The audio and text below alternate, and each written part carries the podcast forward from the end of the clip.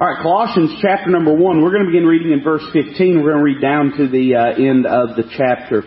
Uh, Paul, of course, is talking about the Lord Jesus Christ. He, he mentioned him back in verse 13 when he said that God has delivered us from the power of darkness, translated us into the kingdom of His dear Son. And that begins a discourse of statements about Jesus Christ, His place in the plan of God. So speaking of Christ in verse 15, he says, who is the image of the invisible God, the firstborn of every creature. For by him were all things created that are in heaven and that are in earth, visible and invisible, whether they be thrones or dominions or principalities or powers, all things were created by him and for him. And he is before all things, and by him all things consist. He is the head of the body, the church, who is the beginning, the firstborn from the dead that in all things he might have the preeminence. For it pleased the Father that in him should all fullness dwell. Having made peace through the blood of his cross, by him to reconcile all things unto himself. By him I say, whether they be things in earth or things in heaven. And you that were sometimes alienated and enemies in your mind by wicked works, yet now hath he reconciled in the body of his flesh through death to present you holy and unblameable and unreprovable in his sight if ye continue in the faith, grounded and settled, and be not moved away from the hope of the gospel, which ye have heard, and which was preached to every creature which is under heaven, whereof I, Paul, am made a minister, who now rejoice in my sufferings for you, and fill up that which is behind of the afflictions of Christ in my flesh for his body's sake, which is the church, whereof I am made a minister according to the dispensation of God, which is given to me for you to fulfill the word of God. Even the mystery which hath been hid from ages and from generations, but now is made manifest to his saints, to whom God would make known what is the riches of the glory of this mystery among the Gentiles, which is Christ in you, the hope of glory, whom we preach, warning every man and teaching every man in all wisdom, that we may present every man perfect in Christ Jesus, whereunto I also labor, striving according to his working, which worketh in me mightily. Now, I think it would behoove us to take a moment and consider who the opposition was that Paul was addressing at the church of Colossae. Uh, the majority of the New Testament epistles, the church epistles that Paul wrote, he wrote to address some doctrinal error. And even in the early infant days of the New Testament church, uh, there was heresy and error that was taking root and bearing fruit in seeking to corrupt and to derail and to detour the work of God that was going on in that region. Uh, there are a, a, a, myriad of different flavors and, and sects of, of uh, heresy and of uh, cultish doctrine, but the one in particular that Paul is uh, battling at the church at Colossae is what's known as Gnosticism. Now, we're familiar with a term similar to that, and it's the word agnostic. Uh, when you put a in front of anything, that typically negates it. For instance, an atheist is the opposite of a theist. Theist is someone that believes in a God. An atheist is someone that believes in no God. Well, the term agnostic means no knowledge. Uh, that uh, suffix or uh, gnostic or gnostis uh, denotes the idea of, of, study, of science, of learning, uh, of academic pursuit. And the term agnostic means no knowledge. And of course, an agnostic would be someone that would tell you, I don't know whether there's a God or not. Well, Gnosticism was prevalent, which is not agnosticism, but in some ways the opposite of it. Gnosticism was a claim not to have no knowledge, but rather to have more knowledge. It was a group of uh, mystics in the early New Testament church that claimed that they had some special knowledge about God. Now you'll find that Gnosticism was really at the heart of what Paul was dealing with in his letter to the church at Ephesus. It was also what John was dealing with in the epistle of 1 John. And this uh, Gnostic religion and cult and heresy was very, very dominant as far as being sort of the counterbalance and the opposition to the truth that the apostles were delivering to the church during the early New Testament times. Gnosticism was basically marked by a handful of heresies and of errors. Uh, for instance, Gnostics believed that they uh, did not commit any sin. In fact, they believed that sin in and of itself was was something that was subjective. It was relative. It wasn't something that was absolute, but it was something that was uh, merely relative to a person's sensibilities. That idea is prevalent today in the idea that there's no right and no wrong. It's just whatever you think's right, whatever you think is wrong. Well, that's an old lie that the devil's been telling since the beginning of time, and the Gnostics preach that. Part of the reason John was very bold in declaring that if any man say he hath no sin, he's a liar, doesn't walk in the truth. He was addressing that heresy of Gnosticism. Also, a Gnostic uh, would have been someone that believed that God was completely uninterested in the material. Of course, the Bible is clear that God is a spirit. Uh, Christ made the statement that a, a, spirit doesn't have flesh and bones as you see me have. He said that in Luke chapter number 24 when speaking to his disciples. But a Gnostic would claim that everything material is evil and that everything spiritual is good. And uh, therefore, they would have been very much in keeping with like the, uh, the, the Stoics in the day of Paul, people that that were um, given to asceticism, the idea that any sort of pleasure, indulgence of, uh, of desire in any way is inherently evil. Anything material is evil. Anything that that our senses communicate with is evil. And in doing that, in many ways, what they did was created this concept of God that He was not interested in the world around us. So that's one of the things Paul is dealing with addressing as well. Of course, the Gnostic would have believed that they had extra scriptural revelation from God. Just another reason John was very bold in declaring that they had no need that any man teach them, that self-same anointing would teach them. He wasn't saying that it's wrong to sit under the teaching of the Word of God. If we believe that, we'd be sitting at home watching Matlock tonight. Amen? So, uh, it's not that it's wrong, but what he's saying is this. When he uses the term teaching, he, he's not using it in the sense of educating someone, but rather revealing something. Something that cannot be known except by revelation. And what he's saying is this, they don't have any special knowledge that you don't have. Uh, they, you know, the, the Lord's given us the Bible. If we're saved by the grace of God, we're indwelt by the Spirit of God. He's given us the church, which is the pillar and ground of truth. We all are given that same amount of revelation. It's just a question of whether we uh, will walk in it or not. So that was one of the Gnostic ideas Another Gnostic idea, and we're going to jump into our text, be patient with me. Another Gnostic idea was that Jesus was not God, that He wasn't the Son of God, but rather that He was either in the middle or at the very lower end of a spectrum of angelic beings. They called these beings emanations, emanations from God. They used the term eon, uh, is a word that you might be familiar with. So they would have rejected the deity of Christ. And they would have said he was a good teacher. Maybe he was even elevated to the point of being an angelic being. But he wasn't even one of the top angels. He was at the lower spectrum of angelic beings. Now you might say, well preacher, why do I need to know all that? There ain't any Gnostics running around that I know of. Well, there might be more than you realize. But beyond that, it is, it is imperative to understanding why Paul says what he says in the letter to the church at Colossae.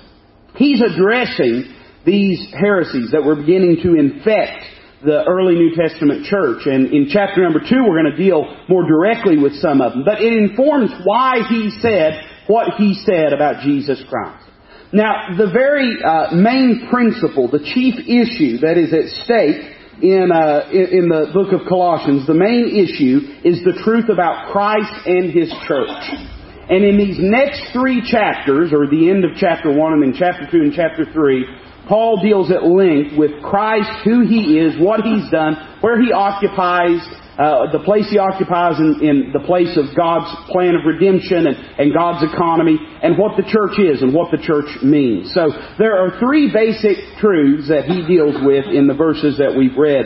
In verses 15 through 19, He declares boldly, unapologetically, the deity of Christ verses 20, 21, and 22, he lays before them the death of Christ, what that means. See, for a person that believes they don't ever sin, they have no interest in the death of Christ. But if we accept by scriptural authority the death of Christ, that He came as Savior to die for our sins, then we must, by dint of that, accept that we are sinners. We have no part in the Savior except we'll acknowledge that we are sinners. So this speaks directly to the heart of one of the Gnostic lies. And then finally, verses 23 through 29, he speaks of the demands of Christ. That Christianity is not just an abstract theoretical uh, concept, but that it speaks to our very existence, that it arrests our actions and our daily life and our energy, and it commands and constrains us to respond to these great truths that Paul has set forth. So look with me for a moment at verses 15 through 19. And I want you to notice what Paul says about the deity of Christ. He makes some big, big, bold statements. Look at verse 15. He says about Jesus Christ that He is the image of the invisible God, the firstborn of every creature. In speaking of the deity of Christ, the first thing Paul says is that in Christ we have the person of God revealed to us. As we already said, when Christ was speaking to the woman at the well in John 4:24, he said that God is a spirit. They that worship him must worship him in spirit and in truth. That means this, that God is not uh, physical, he's not human, he's not tangible, he is not visible. But Christ says later on in Luke 24:39 that a spirit hath not flesh and bones as ye see me have. So in other words, Christ says this, that God is a spirit. He is eternal. He is invisible. But me, you can see me. You can reach out, feel the nail prints. You can reach out, feel where the spear thrusts into my side. Now, the key to reconciling those two truths is to understand what he told Philip in John 14. Philip said, Show us the Father and it sufficeth us. And Christ makes revelation concerning His chief function and purpose in walking amongst men. He said, Philip, have you been, have I been so long time with you and yet thou hast not known me? If you've seen me, you've seen the Father. Another place Christ said that no man hath seen God at any time, but the only begotten of the Father that was in his bosom has declared him unto you. One of the chief purposes of Christ in walking amongst men and in his incarnation was that God might be manifest to humanity. It's interesting that Paul uses the term image, who is the image of the invisible God. That same word is used actually in Romans 1.23, and it's used speaking of pagan idols. That they had taken the image of the invisible God and made it like unto the image, or had taken the invisible God and, and made an image of him like unto the image of corruptible man. This is a beautiful illustration of what the incarnation did. When you consider the paganism and the idolatry that existed in Paul's day. In Paul's day, of course, uh, the, the Greek theologians and philosophers still had a chief place in public thought, and the Romans, of course, had their own set of deities. In fact, the Roman deities and the Greek deities were basically just uh, images one of another with different names. Uh, in fact, whenever Paul is, I believe at Ephesus, I might have that wrong, uh, but when he's in one of these idolatrous cities and him and uh, and uh, Apollos begin to speak, you, you're going to check me out on that. I might have a few details mixed up. But they, when they hear him speak, they assume that he must be a God sent down from heaven and uh, they attribute deities to both him and his companion that's with him. And actually, Luke gives the name of those gods both in Greek and in Roman. Because the Roman gods and the Greek gods were basically a matched pair and a matched set. Here's what the Greeks and the Romans did. They looked at fallen man, and they drew lines out from their attributes out into eternity and created gods out of it. So what you had in the Greek gods was basically a, a magnified, an elevated, an expanded version of mankind's fallen condition. So you'd have gods of war and gods of greed and gods of lust. And what they wound up being was bigger and badder versions of human beings. Now what's fascinating about that, many of these gods created before Christ walked amongst men, is it's almost as though they got something right in the, in the mechanism, they just missed it on the means. Because what God did when He sought to reveal Himself to humanity is He took, robed Himself in flesh in the person of His Son, and He walked amongst men, and He was 24 hours a day, 7 days a week, 12 months out of the year, for three and a half years, He was a walking illustration of who and what God is. He was not just a representation of God, but He was God represented upon earth. He was God walking amongst men. So that if you look at the person and character and behavior and attributes of Christ and draw a line out into eternity, you have an image of the person and character and attributes of God. Christ walking amongst men was not just a good man, but it was in fact God walking amongst men. One commentator said this, that Christ gives visible expression of the invisible God. So we see that He is the image of the invisible God. But think with me for a moment about the implications of the incarnate God. Now, notice what He says. He says He's the image of the invisible God. Then He makes this statement. He is the firstborn of every creature. A lot of bad doctrine has started in that statement, that phrase right there, from a misunderstanding of that term firstborn. Now, when you and I think of the term firstborn, we think of someone that is created, someone that is birthed, someone that was not here one day but is born into this world, is here another day. We think of a created being. But the term firstborn in your Bible, you know, the Gentiles reading this might have grappled with it, but the Jews would have known exactly what Paul was saying. Because the term firstborn in the Old Testament, that is an Old Testament Jewish term, did not always denote the person that was born first. It was a title of rank, and it was a title of prominence in a family. Uh, for instance, uh, think about Isaac. He was the second born over Ishmael, but he was chosen to be the firstborn. He was given the inheritance. He was given the promises. He was given the place in the family. Being the firstborn in a family, uh, it included three things, three privileges basically. One, it included property. Uh, the firstborn would be given a double portion. So in other words, if, if you had, you know, ten sons, the first son would be given two tenths, and everybody else would be given one eighth. The firstborn was given a double portion of the property. Second, they would have a special place as the priest of the family, the high priest over the family. Uh, they were to take over the roles of the patriarch, uh, and it was their responsibility to function as the high priest for the family before the Levitical priesthood was instituted. And thirdly, they had a place in what we call the progenitorship. So ever since the Garden of Eden, God had, had uh, given the prophecy that there would be a Messiah that would be born. And as families do when they have children, that lineage, when you got more than one children, it's got to go one direction or another. If you have two sons, only one of them is going to be the ancestor of the Messiah. And the firstborn denoted whichever one God would choose to be the progenitor of the Messiah, to be in the ancestry of the Messiah. So for instance, Isaac is chosen as the firstborn over Ishmael. Jacob is chosen as the firstborn over Esau. And this spiritual principle is illustrated in the book of Romans when we're revealed, uh, it's revealed to us that the second Adam, who is Jesus Christ, is chosen and given preeminence in the plan of God over the first Adam, which is Adam that was in the garden. So this biblical principle of being the firstborn doesn't always mean you were born first. Consider Jacob's sons. Reuben was the firstborn son of, of Jacob, born first. Uh, Reuben was the first uh, child ever produced from Jacob's loins. But Reuben was not given the place of the quote unquote firstborn in the family. In fact, the privileges of being firstborn were split amongst his brothers. Uh, Joseph was given his property, and from Joseph it was given not just to Joseph, but it was passed on to Ephraim and Manasseh. That's why the Bible talks about the half tribe of Ephraim, the half tribe of Manasseh. It's because Joseph was given a double portion. And that double portion then passed on to his sons. Judah was placed in the progenitorship of the Messiah. Christ is the lion of the tribe of Judah.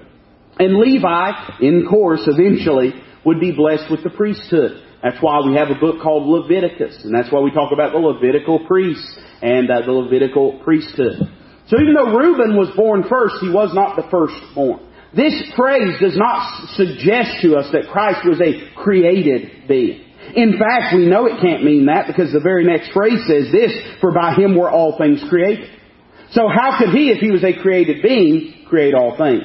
Would he not have to be part of the all things that would have had to have been created? So it's not saying that he was a created being, but rather it is declaring to us that by him being the source and the activator of creation, God has given him a special place of promise. He's been, for instance, given the property. All things were created by Him and for Him. Everything He created still belongs to Him. He has given not just the progenitorship, but now listen, this is a big word, the promogenitorship. In other words, He is the one that the progenitors were progenitors of. He is the Messiah. He's not just in the line of the Messiah. He is the Messiah. And He's given the place of primacy in the plan of redemption. And of course the priesthood, He functions as man's high priest unto God. The fact that God walked amongst men suggests to us the fact that God robed himself in flesh and walked amongst us in the person of Jesus Christ suggests to us a great place of prominence. That Christ, He's not just part of an order of angels. He's not just a teacher. He's not just a prophet. He's not just a preacher. He is not simply a martyr. That Jesus Christ is in fact God walking amongst men and that He is owed our complete and total devotion and worship and allegiance. He speaks that the person of God is revealed. Look at verse 16. We find that the power of God is revealed. The Bible says, For by him were all things created, that are in heaven and that are in earth, visible and invisible, whether they be thrones or dominions or principalities or powers, all things were created by him and for him. Paul makes three statements in, in speaking about the power of God revealed in the person of Jesus Christ. First, he proclaims boldly that Jesus Christ created the universe. He created the universe. Uh, one of the things, I wish I had time to dive into it, I really don't have time, and I'll admit that to you, but uh, science still has yet to figure out. They claim that the world was created by a Big Bang, right? But they still can't find any answers in their mind of what made the Big Bang go bang.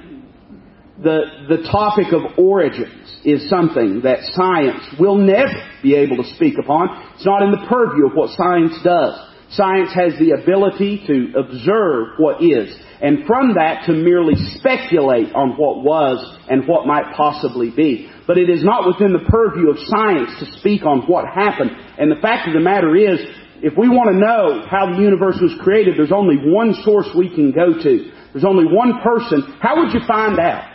If you wanted to know something that happened and find the truth out of it, you'd have to go to somebody that was there and could tell you. Well, the fact of the matter is the Bible has given us the revealed truth about who was there and who can tell us. It's not science, it's not Darwin, it's not something that can be understood by research or reason, but only by revelation and that by the person of Jesus Christ. He created all things. In the beginning was the Word, and the Word was with God, and the Word was God. In the beginning, God created the heavens and the earth. Jesus Christ created the universe. Not only that, but Jesus Christ claims the universe. It says not only were all things created by Him that are in heaven, that are in earth, but it says uh, things, uh, it describes them as uh, thrones, dominions, principalities, powers. He says all these things were created by Him and for Him. The commentator was describing the scene in Revelation 4 and 5. I thought this was, I, I, and I can't quote it to you, I can't say it like he said it, but man, it just gripped my soul. It stirred me when I was listening to it of John there in uh, the heavenly throne room. Around him are all these angels and all of these elders and these beasts, and they're all around the throne of God. All of a sudden, an angel stands forth with a with a scroll with seven seals on it, and asks this question: says, "Who's worthy to take this seal? Who's worthy to open this book?" And John said that he looked around the room and no one stepped forward. No one was bold enough. It wasn't a question of who was willing. It was a question of who was willing, there would have been a stampede but it was a question of who was worthy. And down through the index of every human being that has ever lived, there was no one that could stand forth. There was no one worthy. John says then all of a sudden he saw a lamb step forth. As it had been slain, but now it's not slain, it's standing. And reach out nail-pierced hands and take the book unto himself. He and he alone was worthy to open the seals of judgment upon creation. You know why? Because he was the one that had created. This world is, it belongs to Jesus Christ. It's His by right of creation because He did create it. It's His by right of Calvary because He died that He might purchase it. And it's His by right of conquest because one of these days He's coming back to reign as King of Kings and as Lord of Lords and Lord of Glory. All the things in this world, uh, though mankind may enjoy them, may benefit from them, kingdoms may rise and fall, emperors may be elevated and deposed, and exiled, but at the end of the day, every single thing that we ever interact with, every piece of grass that we step upon, every drop of water that we ever come into contact with, every bit of it belongs to Jesus Christ. Why is that? Because He created. Then look at verse 17. It's revealed to us that Jesus Christ controls the universe. It says, He is before all things, and by Him all things consist whenever it says He is before all things. I think that's interesting. It doesn't say He was before all things. It says He is before all things. There was a day when Christ looked at the scoffers that were gathered around Him and said this, before Abraham was, I am. And that was a statement not of chronology, but it was a statement of divinity. He was saying, I am the all eternal God, always existent, always present. What he was saying is this, that those moments when Abraham trudged up Moriah's hill with his son in tow, with the knife in his hand, I'm as present in that moment right now as I am in the moment whenever the New Jerusalem sits down upon this earth. I'm present in every single moment. I am that I am was the one that spoke to Moses, and that I am is Jesus Christ. Not he, he was before all things, he is before all things. This is not a statement of chronology, but a statement of position. He's saying, before there's anything else, I come first. And here's why, because by me all things consist. The word means cohere, it means to hold together. And again, I wish I had the time and the words and the, and the uh, oratory to be able to walk through the same way that many preachers and commentators have, but all throughout this universe, there are planets and stars hurling on their courses with the, with the consistency and the dependability such that we can predict decades in advance when the next meteor shower is going to come or when the next comet is going to float by. Who makes all those things behave the way they do? The Bible says by Him all things cohere, hold together. By Him all things consist. What is it that holds earth on this perfect course to the sun? So much so that it's not so hot that we burn up or so cold that we freeze to death, even though literally a matter of a mile or two one way or the other would make the difference. Who does that? It's Jesus Christ. This is the person that we're talking about. He speaks of the person of God revealed, the power of God revealed, and then he reveals to us the purposes of God. Verse number 18. The Bible says this, and he is the head of the body the church, who is the beginning, the firstborn from the dead, that in all things he might have the preeminence. For it pleased the Father that in him should all fullness dwell. We have in these few verses what God's overarching plan is for his creation. And essentially his plan is this, that all things might end with glory being given unto Jesus Christ. Notice who Christ is in these purposes of God the Bible teaches here that he heads a new body. And it's speaking about the church. Uh, the church is given uh, three main illustrations in the New Testament. And write these down if you are taking notes. It's described as a building to us, as a building. Uh, that it is a spiritual house, a house not made with hands. And you and I, we are as lively stones that have been mined out of the mire of this world and have been polished and have been changed and have been hewn into the image of Christ. And Christ is the foundation. And in this house, every stone has its proper place, but all of them are resting on the foundation of Jesus Christ. It's also described as a bride that is adorned, waiting for the bridegroom to come, waiting for the day when uh, she'll be taken away and she's viewed as spotless, as without spot, without blemish, without blame, without reproof. Not because of who she is, but because she has been adorned in white wedding garments, which are the righteousness of Christ. And then here we're reminded that the church is illustrated to us as a body. As a body. And in this body, Christ is the head. We each individually are members. Some members are more visible and prominent than others, but every member has its place. If you don't believe that, let me cut your pinky toe off. Amen? Every member has its place in the body. They're all knit together, joined together, and they all share in the same life. The Bible says the life of the flesh is in the blood. And that blood pumps through this body. And you know what it does? Blood does this continually in your body. It cleanses. It carries away impurities. And that's the way that the church is described in this passage. We are a body. And in this body, the Bible says He, Jesus Christ, is the head. Now listen, I, I, sometimes I'm an independent Baptist. I believe in the autonomy of the local church. I believe it's a scriptural biblical principle. And sometimes people may think that preachers like me, we just spend too much time majoring on it and we're divisive and don't know why it's such a big deal. This right here, this passage is why it's such a big deal. Because who would be so bold as to dare to take the headship from Jesus Christ? No denominational leader, no pastor, no deacon, no teacher, no preeminent person in the church has any right to try to wrestle from Christ his proper place as the true and thorough head of the body of Jesus Christ. It's interesting, Paul uses the term he and there's an emphasis placed on it. He, he's saying he, the one that created all things, the one that holds the stars in their course, the one that spoke everything into existence, the one that was there before there was anything there to be there. He, that person, the God of glory, the creator of all things, the thrice holy God, He is the head of the church. He's again emphasizing to these Christians under Gnostic assault that Jesus Christ was not some servient, uh, some subservient lower tier angel, but that in fact He is the head of creation and He is the head of the church.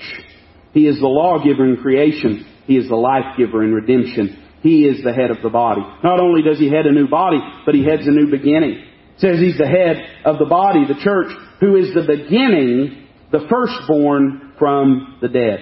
The beginning, the firstborn from the dead. Now again, that term firstborn that's used there is used in a very significant way. It's not just saying born first from the dead, but it's saying the firstborn from the dead. But two thoughts are at the prominent role here. One, He originated life. He is the beginning. Before Him there was nothing. God has the proprietary authority and ownership over the ability to grant life. This was illustrated even in creation. God took clay, molded it together, made a man, but until He breathed life into that man, the man did not become a living soul. God and God alone has that authority and that ability. It's interesting when the uh, plagues were placed upon Egypt, there was a showdown between uh, Moses and Aaron and between the magicians of Pharaoh. And you've heard this story no doubt many times, but how that everything that Moses and Aaron would do, every miracle that they would perform, that the magicians would perform the same miracle. But there was one miracle that they could not perform, and that was the turning of dust into lice. Why is that? Well, they had a form of power, but or a form of godliness. They could they could act like God. They could try to portray themselves like God, but they denied the power thereof. What is the power that proprietarily belongs to God and God alone? The ability to take and bring life out of nothing. Only God can do that. Man can observe life. Man can destroy life. But man has no capacity to create life. I think even the most simple and most expressive example of mankind rearing up life, and that's farming, agriculture. That man would toil and labor that he might bring something living out of the ground. Why is it that the ground has life-giving properties? It was because in eons past, the Bible tells us that the Spirit of God moved upon the face of the deep and gave a life-giving property to the earth that we walk upon. All of this has come from God. He originated life, but notice that He overcame death. He's the firstborn from the dead. Now, again, that's an interesting statement. In fact, it's interesting because if we take the term firstborn to mean the first that ever this happened to, then we find out that that's not true. In fact, there are six people raised from the dead uh, before Christ was raised from the dead. Seven if you count Jonah, and I probably would count Jonah. Uh, but in your Bible, there were six people that were raised from the dead before Christ was ever raised from the dead. But Paul reveals to us in that great resurrection chapter, 1 Corinthians 15, that there was something different about Christ's resurrection. In fact, Paul says there are two types of bodies. There's a natural body and there's a spiritual body. Everybody that was ever raised prior to Christ's resurrection was raised with a natural body. The body they went into the grave with was the body they came out of the grave with. And they rose, but they rose to die again. They did not live on indefinitely. They were not raised spiritually changed, spiritually altered, of spiritual prominence and of spiritual substance, the way that Christ was when He rose Himself from the grave. And so when it speaks of the firstborn, it's speaking of him being, the term is, what we get our word prototype from. He's the prototype. His resurrection set the pattern for the resurrection that God has planned for those that have believed on the Lord Jesus Christ. When God raises us from the dead, He won't be raising us for us to die again, but He'll be raising us for us to die no more. A beautiful illustration of this is the Old Testament saints in Matthew 25 that were raised up with Christ when He was raised from the grave and uh, went to heaven with him, very likely to be presented as a wave offering uh, in keeping with the Old Testament feast of the first fruits. When the first fruits came in, they were to take a sampling of the first fruits and bring it to the high priest and to wave it before God and to give it to the priest as an example that the first of their harvest belonged to God. And these Old Testament saints, no doubt, were took to heaven as a sort of wave offering before the Lord. Those Old Testament saints, we have reason to believe, died no more. They went into glory. They're right now in the presence of God. And so when it says that He is the firstborn from the dead, what it's saying is this, that He, in point in fact, overcame death. He thwarted death's design. He broke his crown. He took his scepter. He, he, he robbed him of his power, of his authority. And he offers that power, he offers that experience, he offers that life to those that believe upon him, those that put their faith in him. So who is Christ? He's the head. Well, where is Christ in all of this? Paul closes this verse by saying that in all things he might have the preeminence. Preeminence. You'll only find this verse or this word one other time in, in your Bible, and it's when it, uh, John speaks about a man by the name of Diotrephes and says that Diotrephes loveth to have the preeminence in church. And uh, so much so, John says that he would not even read this letter before you. In other words, Diotrephes was saying, My word is the only word in the church, and John has no place, and no other apostle has any place. I'm the absolute authority, no one else. Paul, I, and very likely before John ever wrote that, Paul wrote this. But it's interesting that the Holy Spirit would use that same word to say that's what Christ ought to be. He is in the economy of God given the primacy. Meaning, he's not just given a place, he's not just given prominence, he's given preeminence. He's before all things. He's not just the one and all, he's the one and only. He is the one to whom we look. Now remember how this must have, have sank the hearts and hopes of these Gnostic cult leaders that sought to ensnare this little group of believers. Here's Paul boldly under Holy Ghost inspiration reminding them that Christ is not just some lower tier angel. He is in fact all that matters. He is the preeminent one in the economy of God's plan. We see in this passage that He is preeminent. And let me just pause and ask you this. What is He in your life? I, my intention is not to give a bunch of application for these verses, but to give the exposition of. But let me just ask you: Where is for some folks, He's given Christ has given a place in their life. They believe on Him. They're saved. They would say they're a Christian, but that's about it. Other folks, He's given prominence in their life. Uh, they try to make somewhat of a big deal out of him. They maybe even give him the, the authorship and authority and governance over many decisions, but there are areas of their life that they fenced off. And they're, they're, they're happy for Christ to make most of the decisions, but some of the decisions they want to keep to themselves. And then there's a few that give him the preeminence. And they say, Lord, every bit of me belongs to you. I wonder where you and I are at in that thought tonight. Look at verse 19. We see in this passage what Christ is in these purposes. For it pleased the Father that in him should all fullness dwell. The term fullness used here means plenitude, the plentifulness of God dwells in the person of Jesus Christ. The term that's used for dwell means to be permanently at home in somebody. And again, all of this is speaking directly against these heresies that the Gnostics were preaching. They claimed that Christ had been elevated to whatever position that he was at. But the term literally implies the idea that he always was, always is, and always will be the full manifestation and revelation of the person of God to humanity. Christ is, is not just a great teacher, but he is literally as much God as God the Father or as God the Holy Spirit. We have as our Savior not some lesser deity, not someone in a pecking order, but we have God Himself as our Savior. Well, Paul's had us walking amongst the stars. he's, he's had us, he's taken us from creation, and then in verse 20, he takes us to Calvary. He says, and having made peace through the blood of His cross, by him to reconcile all things unto himself. By him I say, whether they be things in earth or things in heaven. He takes us from lofty heights to lowly humiliation. He takes us from the stars to the sacrifice, from creation to Calvary. He takes us from glory to Golgotha, and he reminds us that all of this was accomplished by the death of the Lord Jesus Christ. And he uses an interesting term. It's the term reconciled, reconciliation. Now, Paul, in other places, particularly in, I believe, 2 Corinthians, uh, speaks at length about this doctrine of reconciliation. But to reconcile something means very simply to bring it home, or to bring it to its proper place. And in Scripture, God is never described as being reconciled to us. Rather, we are always described as being reconciled to God. And there's a very simple reason for that, because it wasn't him that moved, it was us.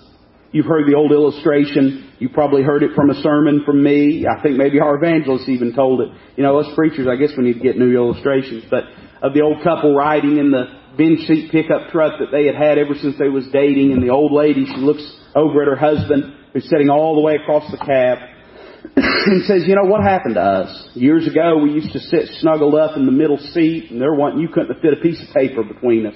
We was holding hands, and we was cuddled up, and we used to always ride like, it didn't matter if we was going down to the store for a jug of milk, that was how we were. We was just always right there, just stuck together like glue, and he looks over in his casual way, he says, well honey, I'm not the one that moved. Reconciliation is us scooting as humanity being scooted back to the middle seat. A good illustration of this is the prodigal son. The prodigal uh, demands his father's inheritance.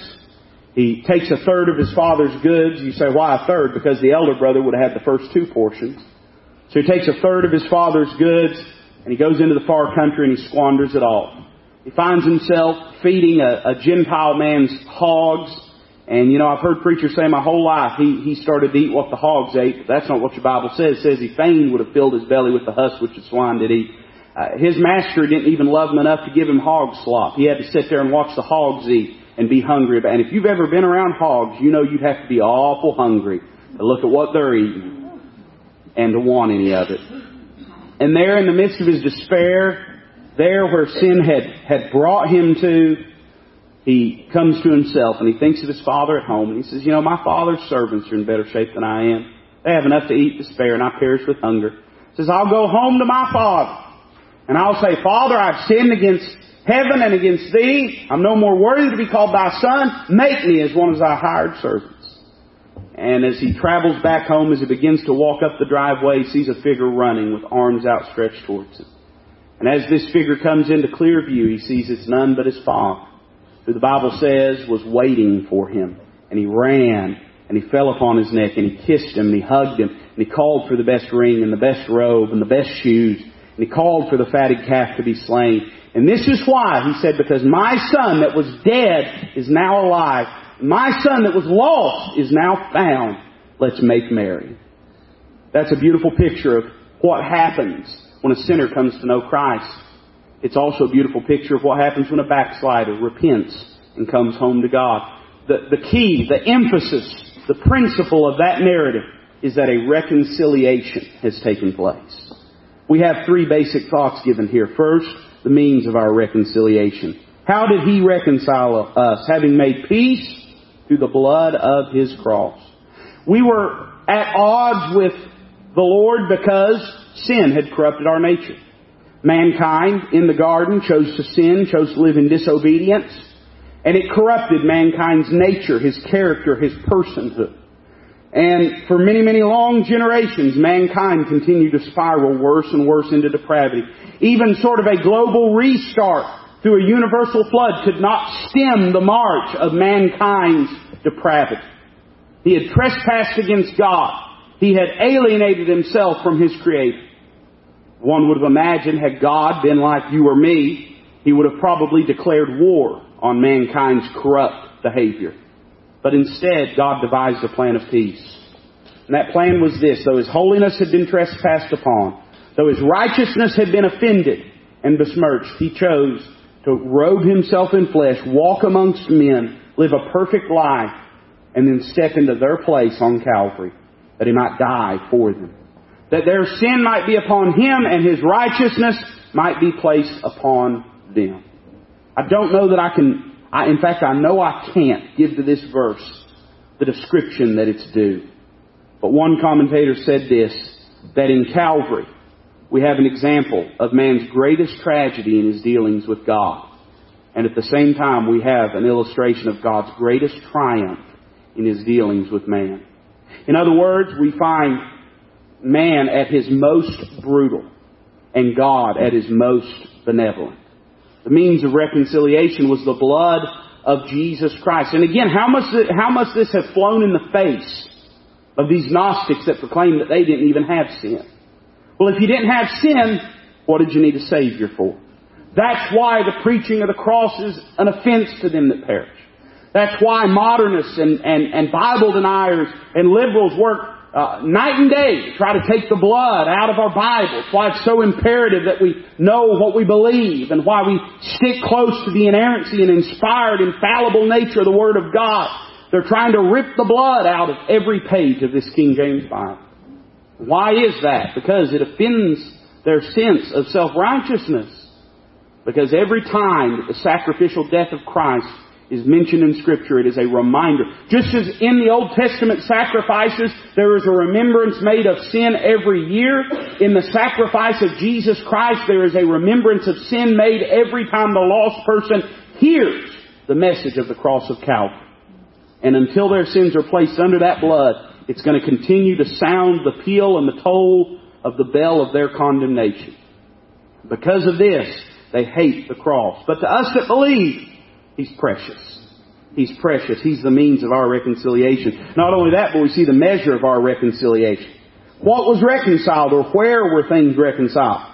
It says, by him to reconcile all things unto himself. By him I say, whether there be things in earth or things in heaven. We find that the reconciliation that's described here, it extends to two realms, to heaven and to earth. There are three realms upon which God holds total sway and governance. Heaven, earth, and hell.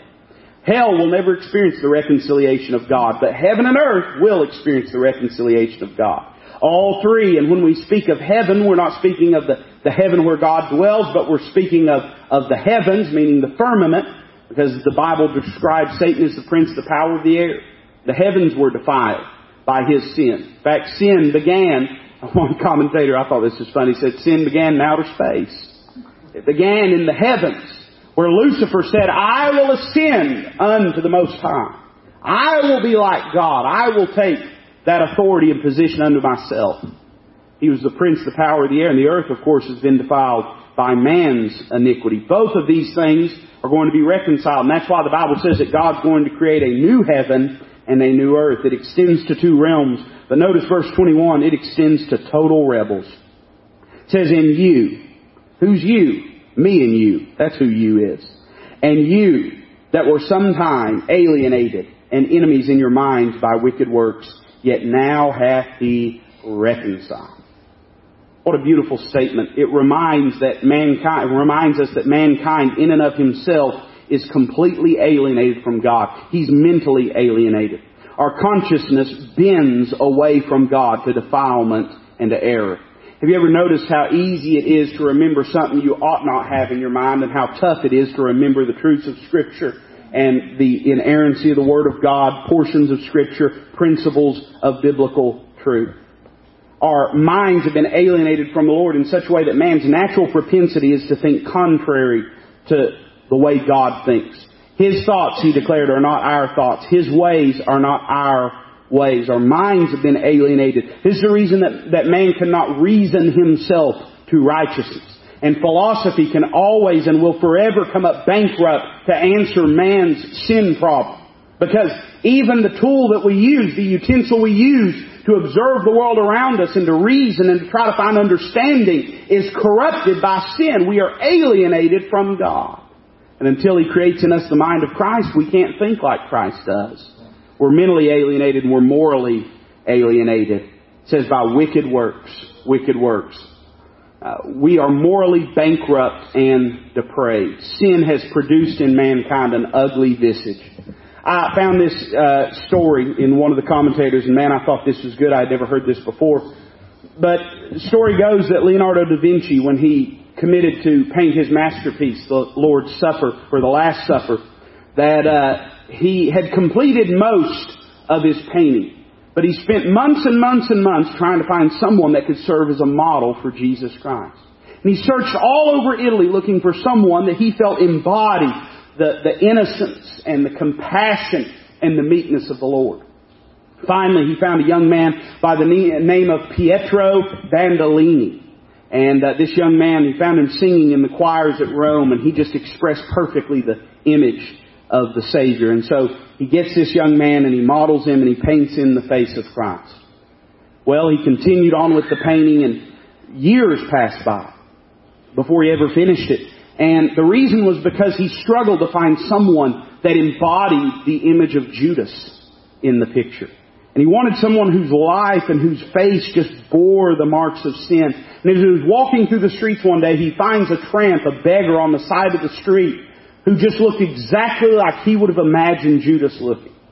And he grabs the man and he hires him for a few hours and he says, come in and sit down. And he paints the face of Judas modeled after this man. And as he's giving the man his money and he's getting ready to leave, he says, by the way, what is your name? And he says, my name is Pietro Bandolini. It was the same young man from years earlier. The only difference is that young man had gone out and gotten into sin, and sin had left indelible marks and irreversible scars upon his life, and he bore the image of hard living. Man, as a race, humanity, bears upon it the marks of wicked works and of sin and of immorality.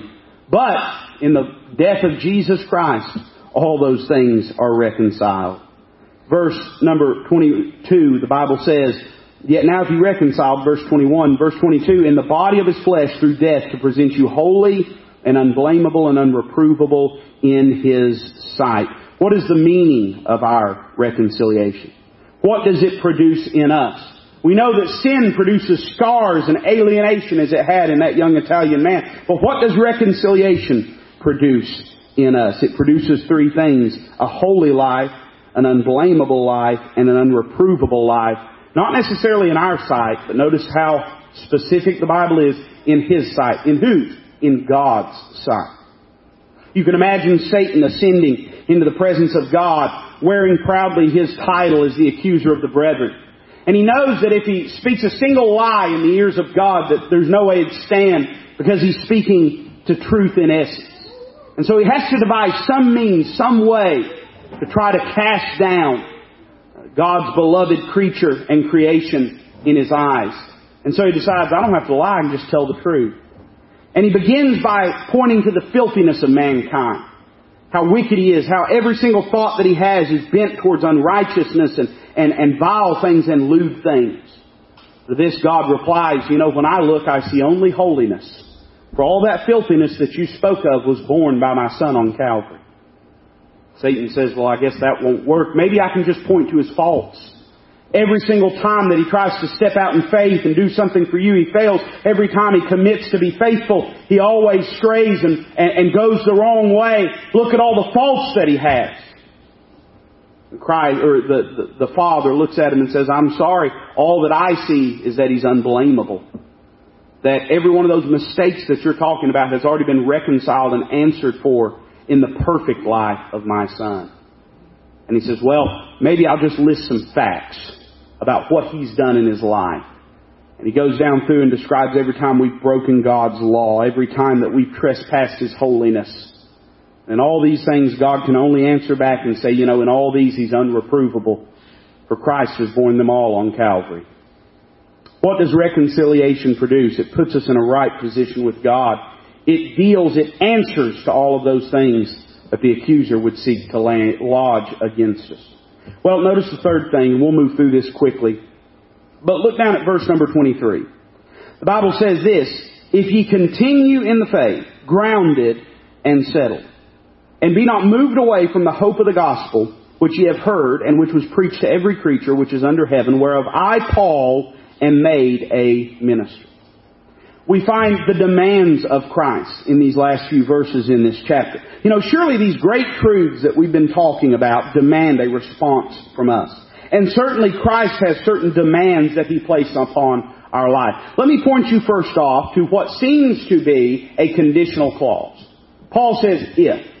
Now, there's something interesting about that little word, if. You know, we once had a president that got away with all kinds of wickedness by uh, asking people what the definition of is is. Amen. So two little words, two little letters can can go a long way.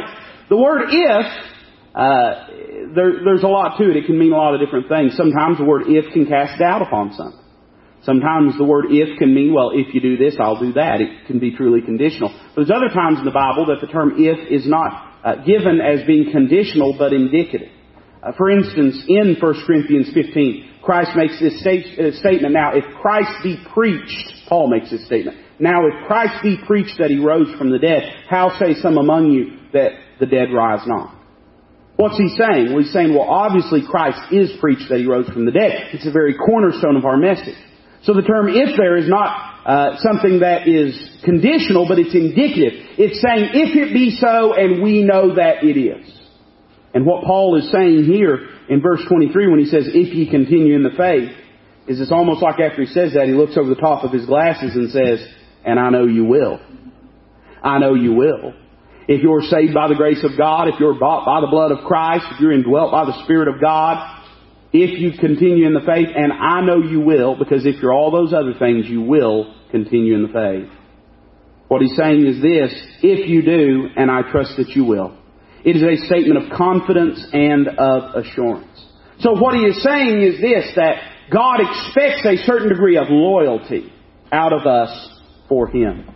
He gives five things in which we ought to be loyal. He describes a definite loyalty, and that's what's implied here. There should be no question in our mind that we're going to remain loyal to the Lord. Now, uh, the degree to which we can be consecrated to Him and be devoted to Him, grappling with and, and reconciling with the infirmity of the flesh, I understand. But there ought to be no question in our mind that we're not going to be moved away from the faith. That we've made our decision that we've placed our faith in Him, that we're not going anywhere. It carries with it the idea of confidence and assurance. Look at the next phrase. We have a statement that implies a deepening loyalty. He says, grounded and settled. Uh, the term grounded has the idea of a foundation, and the term settled carries the idea with it of taking a seat. Taking a seat. Uh, some of you are at the place in life where taking a seat is a commitment. Somebody say amen to that. When you decide it's time to sit down, you know you're going to be in it for the long haul. Amen. And this jumping up. Uh, well, this word has the idea of taking a seat, of settling in. And it describes this deepening loyalty that as believers, in response to all these things, we should commit that we're not going to be carried about and tossed about with every weight and, uh, and every wind and slide of doctrine. He describes a determined loyalty. He says, be not moved away from the hope of the gospel that has the idea of being shifting, constantly shifted to one side or another. Almost like being moved out of the way. Every time me and my wife go shopping, we went did some shopping today. She likes it when I, if I go with her grocery shopping, and uh, I can't handle being in grocery stores anymore.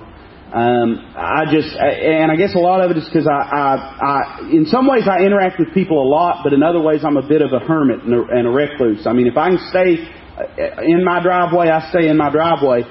And when I get out in public and I'm around people, I'll be walking through. I mean, I, I really, I have to get my flesh under control because there's times I want to push somebody out of the way if I'm going through a grocery store and they're in front of me and they won't move. Because I'm thinking, you ain't the only person in this grocery store. I'm sorry. And what I want to do is I want to just shift them out of the way.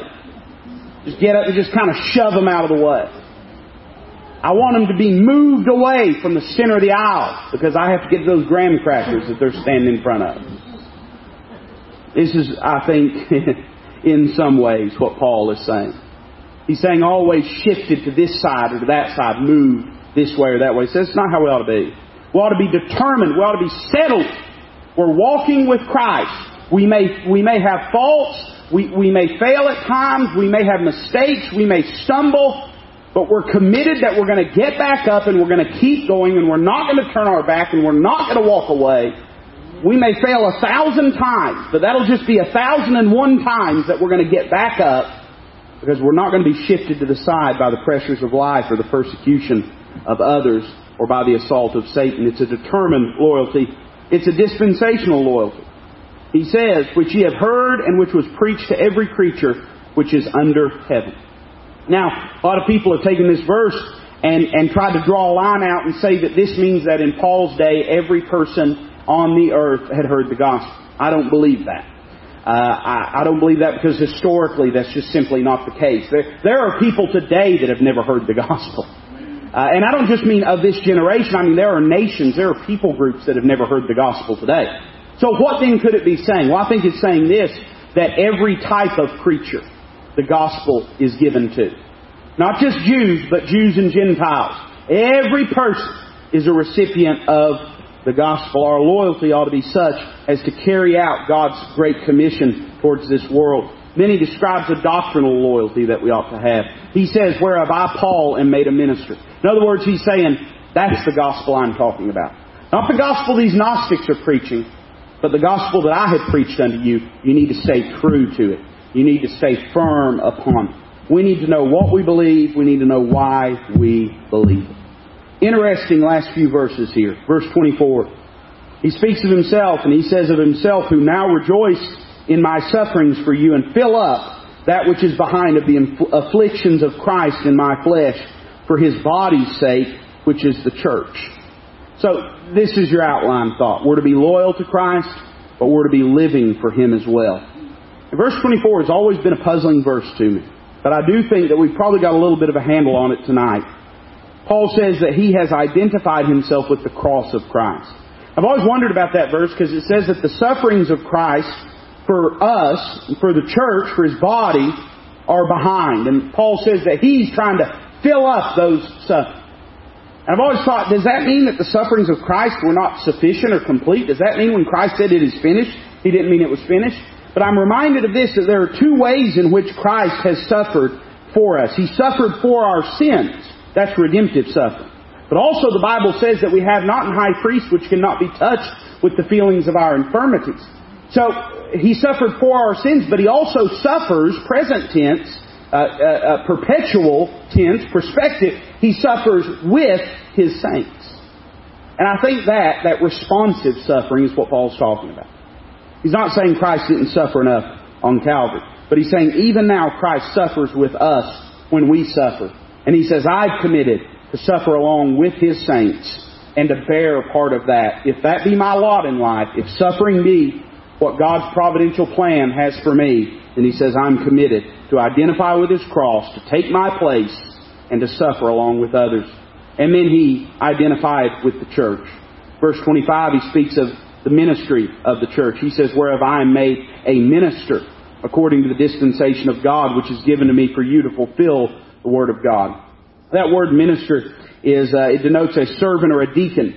It's a truly servant's position not a minister in the sense of someone that is, is domineering, but a minister in, uh, in the sense of someone that is serving. Christ used that term in Matthew 20, 28 when he said, the Son of Man is come not to be ministered unto, but to minister and to give his life a ransom for many. Christ said, I, I haven't come to Lord, I've come to love. I, have not come to master, I've come to minister. I, I've not come to, to wield sovereignty over, but I have come to work and to serve others. And Paul says, that's what I'm here to do. I'm here to serve others around me. He speaks of its mystery. Verse number 26, he says, Even the mystery which hath been hid from ages and from generations, but now is made manifest to his saints. A mystery in the New Testament does not mean something that cannot be known, but rather what it means is something that was not known in the Old Testament. It was a mystery to them, but now has been made known unto us. It is a revealed secret something that has been exposed to the light of New Testament uh, truth and revelation. And Paul speaks about a lot of mysteries throughout the Pauline epistles and others do, you know, uh, about the mystery of iniquity, the mystery of the fullness of the Gentiles, the mystery of godliness. Uh, in other words, these are things that Old Testament Christians didn't know and couldn't know, but that we New Testament Christians know. Notice its message, verse number 27. He says, to whom God would make known what is the riches of the glory of this mystery among the Gentiles, which is this, Christ in you, the hope of glory. I'm just going to say it like one commentator said it, but the message of the church is Christ in you. Christ in you. This is the message. He who gave his life for us now abides in us, that he might give his life to us and share it with us. Or we might say it this way, he who died as me now lives in me. Paul says that's the message that I'm bringing. Christ in you, the hope of glory. And then he speaks of the mission of the church. It's basically twofold. Verse 28, it's reaching men for Christ, whom we preach, warning, and he gives this three times, warning every man and teaching every man in all wisdom, that we may present every man perfect in Christ Jesus. This describes the threefold responsibility of the church to evangelize every man, to educate every man, spiritually speaking, and to edify every man, to try to further them in their walk with Christ. Now how do we do this? Verse 29. You've been awful patient with me tonight. Verse 29, we see reaching men through Christ. Whereunto I also labor, Paul said, striving how? according to his working, which worketh in me mightily. Now stop and think about the, the compendium of everything that Paul has said here. Now, he's fighting these Gnostics, right? And these Gnostics believe that Jesus Christ is not God, but he's just a, a lower tier angel. They believe that God has no interaction with the material world. Everything material is wrong. They believe that they have no sin whatsoever, that sin is all subjective. They believe that they have special advanced revelation from God that no one else has. And Paul just shows up and rains all over their parade. And he says, I'm here to tell you that Christ is not just an angel. In fact, He's God. He's the Creator. He's God in the flesh who revealed the person and power and purposes of God to us. And not only are you a, a sinner, but He is the Savior. And you know you're a sinner because He is a Savior. And He's made peace through His cross and He has reconciled us unto himself. And he has revealed unto us the mystery of the church. He's revealed it to all of us, not just to some of us, but to all of us. And he is now personally invested and involved with humanity. He's not afraid of the material. He's working with and in the material as he works in us. Paul would say, you want the truth about Christ? That's the truth about Christ.